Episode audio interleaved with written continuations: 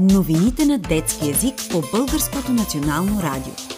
Светът на големите е разказан за малките. Съвместен проект на Българското национално радио и платформата за насърчаване на детското четене в книговище. Днес ще ти разкажем за това, как дори шедьоври на световното изкуство могат да изглеждат възмутителни в очите на невежите – има най-различни причини, поради които директорите на училища по света губят работата си. Ренесансовото изкуство обикновено не е сред тях.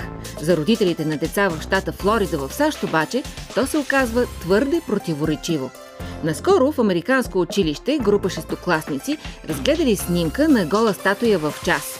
Не просто статуя, а тази на Давид, който побеждава гиганта Голият, на прочутия ренесансов художник и скулптор Микеланджело Буанароти – това се сторило доста неприемливо на някои родители. Един се оплакал, други двама поискали първо да бъдат предупредени, че на децата ще им показват такива неща. Директорката Хоп Караскиля дори подала оставка, след като някои родители описали снимките на статуята на Давид като порнография. Има причина скулптурата на Давид да няма дрехи и в това няма нищо неприлично. За да разбереш защо, трябва да ти разкажем повече за Ренесанса – това е важен период не само за историята на изкуството, но и за развитието на културата и идеите в Европа между 14 и 16 век. Ренесанс идва от френската дума «ренесанс», макар първо да се появява на италиански като «ринишименто». В превод означава «възраждане». Идва от възраждането на интереса към древна Гърция от учени, философи и хора на изкуството. През средновековието християнската култура е водеща, от литературата и философията до темите в изкуството. Ренесансът възражда фокуса върху древната история, култура и митология. Преоткриват се гръцките философи и покрай тях интересът към естествените науки, емпиричното познание, т.е. това, което е придобито през опита и човекът извън библейските идеи. През средновековието голото тяло се показва само във връзка с религиозни теми, например в цени от рая и ада.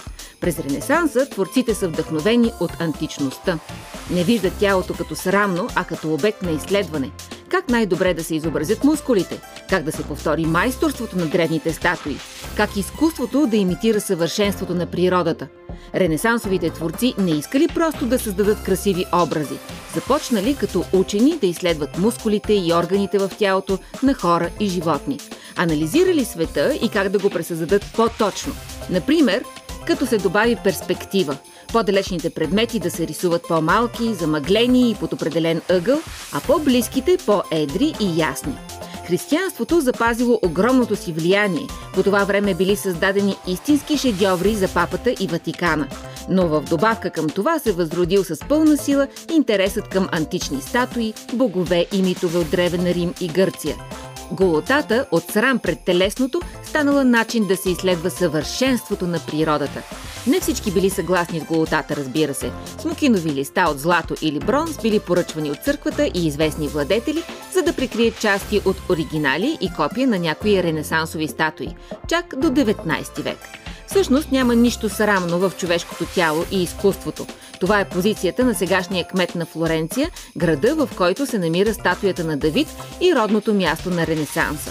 На същото мнение е Сесил Холберг, ръководителката на галерия Дел Академия. Според нея няма нищо порнографско в статуята на Давид на Микеланджело. Всичко идва от непознаването на ренесансовото изкуство и идеали. Тя дори кани родителите от Флорида да видят сами шедьовра на живо. Най-доброто средство срещу невежеството са знанията и културата. Ще има ли вакцина срещу рак на кожата? Може би да. Сигурно ти се е случвало. Както си правиш пясъчен замък на плажа или играеш сред вълните, изведнъж родителите ти те викат. Пак е време да те мажат с слънцезащитен крем – ти не мрънкаш, защото знаеш, че е за добро. Слънцезащитният крем те предпазва не само от изгаряне, кожата се зачервява, много боли и после се лющи, не само от преждевременни бръчки, е, не още в детски години, но един ден, но и от нещо много по-сериозно. Ракът на кожата е много, много сериозно заболяване – по принцип, ракът е такова заболяване, при което собствените ти клетки, малките частици, от които е изграден организмът ти, започват да не слушат. Размножават се не така както трябва и завземат други тъкани. Това заболяване се лекува изключително трудно и понякога може да бъде фатално, т.е. да коства живота на пациента. Дори когато лечението изглежда успешно, има риск всичко да започне отново. Затова учените са много щастливи, че са на път да открият работеща вакцина срещу рак на кожата. Тя ще бъде полезна точно в тези случаи, когато непослушните клетки са изрязани, но има риск всичко да започне от начало. За тази цел вакцината трябва да бъде съчетана с специално лекарство, което въздейства върху имунитета на човека, начинът по който организмът сам се бори с болестите. Оказало се, че вакцината го прави два пъти по-ефикасно. Така рискът хората да се разболеят отново значително намалял. Учените са щастливи и защото смятат, че това откритие може да им помогне и по-нататък в търсенето на ваксини и за други видове рак.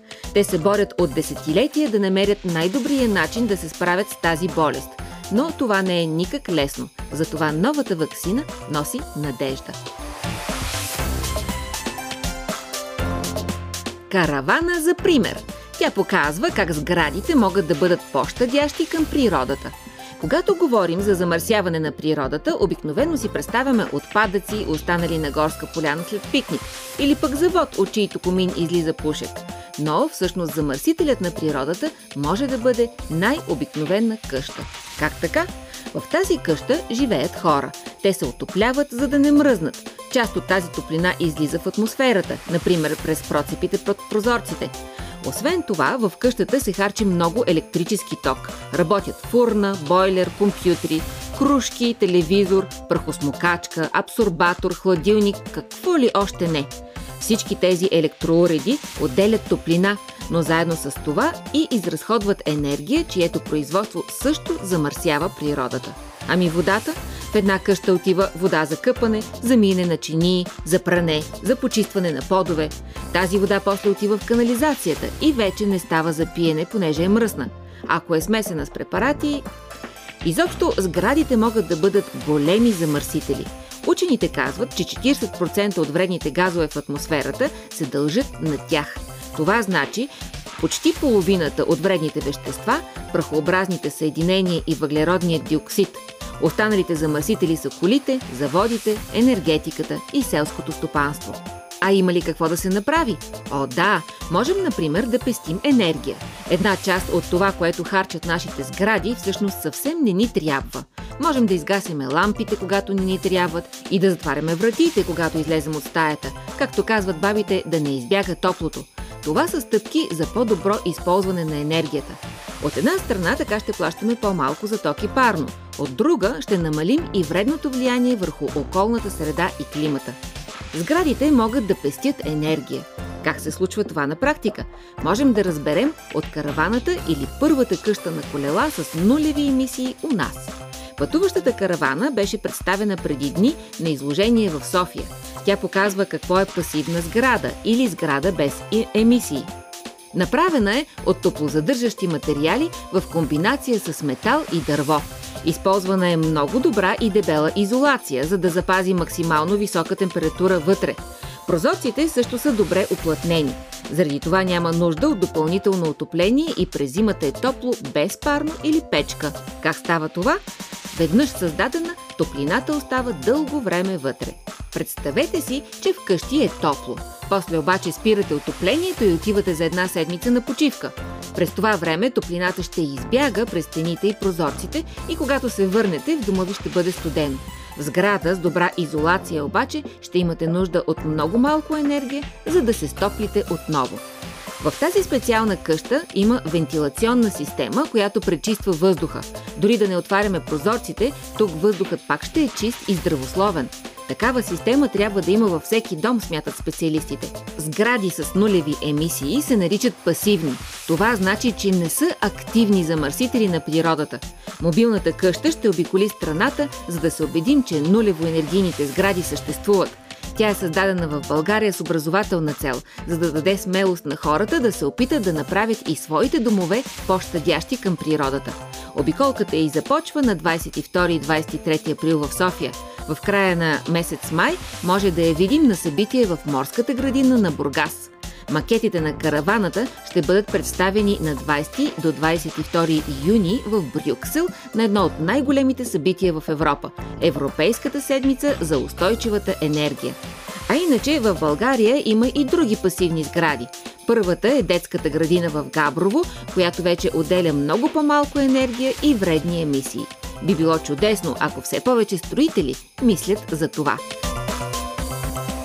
Учените откриха скрит тунел в Хеопсовата пирамида. Хеопсовата пирамида, наричана още Великата пирамида в Гиза, е единствена от седемте чудеса на древния свят, оцеляла до наши дни. И тя наистина е много древна. Смята се, че е построена около 2570 година преди Христа. Представете ли си, при създаването на другите шест чудеса, висящите градини на Семирамида, статуята на Зевс Олимпийски, храма на Артемида в Ефес, мавзолея в Халикарнас, Родоския колос и Александрийския фар, тя вече е била на цели 2000 години. Всички те са изгубени за винаги, станали жертва на земетресения, пожари и дори на човешка ръка. Единствено Великата пирамида все още съществува и дори сега, близо 4600 години след построяването си, продължава грижливо да крие своите тайни. Археологическите проучвания на Хеопсовата пирамида започват още в първите години на 19 век. Тогава е разкрита голяма част от вътрешната и структура, трите главни камери, голямата галерия и множество коридори и шахти. За съжаление, при тези ранни опити, изследователите често използват барут и динамит, които нанасят сериозни щети. Днес проектът Scan Pyramids, по който работят съвместно учени от Египет, Франция, Германия, Канада и Япония, ни дава достъп до скрити части от вътрешността на пирамидата, без да прави разкопки и да й вреди. Проектът използва изключително сложна модерна технология, наречена мионна томография и 3D реконструкции. Преди дни учените обявиха, че за първи път са направили откритие от северната страна на пирамидата. Тунел дълъг 9 метра и широк 2. Таванът му има триъгълна форма и се предполага, че тунелът е служил да разпределя тежестта на огромния монумент – Възможно е древните строители да са го изградили, за да тестват издръжливостта на цялата постройка. Когато се убедили в здравината, използвали същата система и в по-високите части на пирамидата. По тази причина е твърде малко вероятно в тунела да открием разкошни вещи и несметни богатства. Всъщност, едва ли някой се надява да намерим точно такива неща. Великата пирамида е била ограбвана много пъти, при това преди дълги векове, дори докато древен Египет още съществувал. Това обаче по никакъв начин не намалява значимостта на откритието. Благодарение на него може да научим много за строежа и за техниките, използвани при конструирането на пирамидата. Освен това, с негова помощ може да разберем какви са били функциите на някои други вътрешни структури. Възможно е дори тунелът да пази входа към самата погребална камера на фараона Хеопс. Едно е сигурно. Това вълнуващо откритие ще позволи на проекта Scan Pyramids да продължи изследването на мистериозните пирамиди. Чия баба е по-голяма звезда? Доста деца и тинейджери обичат да прекарват време в TikTok и други социални мрежи. Обикновено гледат клипове на други хлапета или по-млади хора – но все повече готини баби и дядовци са онлайн и имат много за споделяне. Възрастта е просто число.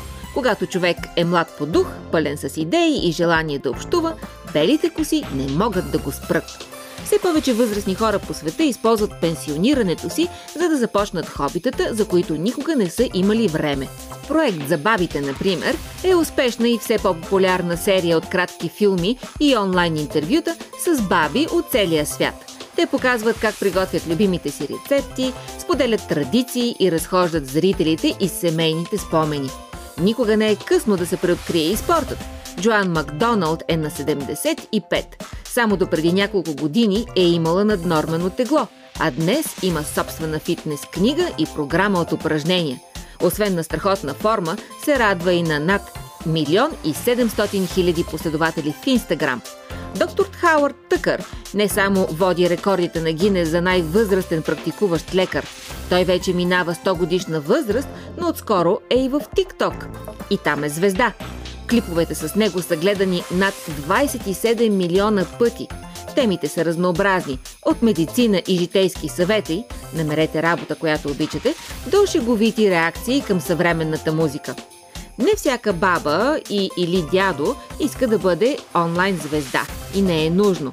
Важни са не лайковете, а улавянето на някои от тези хубави рецепти и лични истории. Защо не запишеш на видео как готвите заедно, за да можеш да си припомняш сам любимия десерт един ден? Или още по-добре, ти да го приготвиш за баба. Ако има интересни семейни истории, направи интервю с баба и дядо за тях. Снимай ги с любими предмети от младостта им. Има страни, в които бабите и дядовците далеч не се грижат само за внуците. След пенсиониране в някои държави просто си казват сега е моето време да пътувам и да се радвам на нов старт. Това зависи не само от личното желание, но и от това колко добре държавата им е уредила възможността да получават добра пенсия. Ако баба и дядо нямат възможност за пътешествия и приключения, ти можеш да помогнеш, като им предложиш да отидете заедно на нещо, което ще се хареса и на тях, и на теб.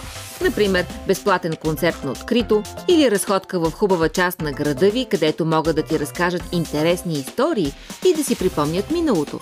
Все повече възрастни дами споделят снимки и клипове от пътуванията си по света. Други показват, че на 60 или 70 плюс можеш да си модна икона в Азия.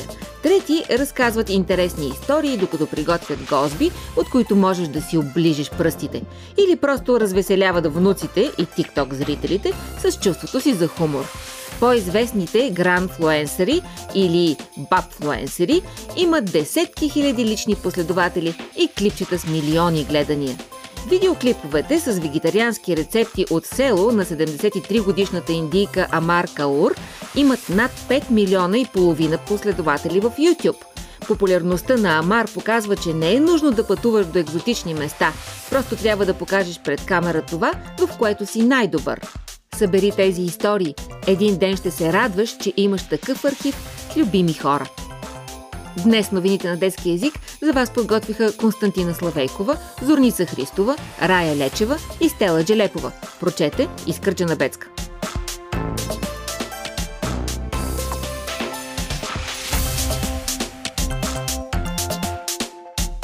Още новини на детски язик можете да намерите на сайта Детското БНР, както и в сайта вижте.бг, част от платформата за насърчаване на детското четене книговище.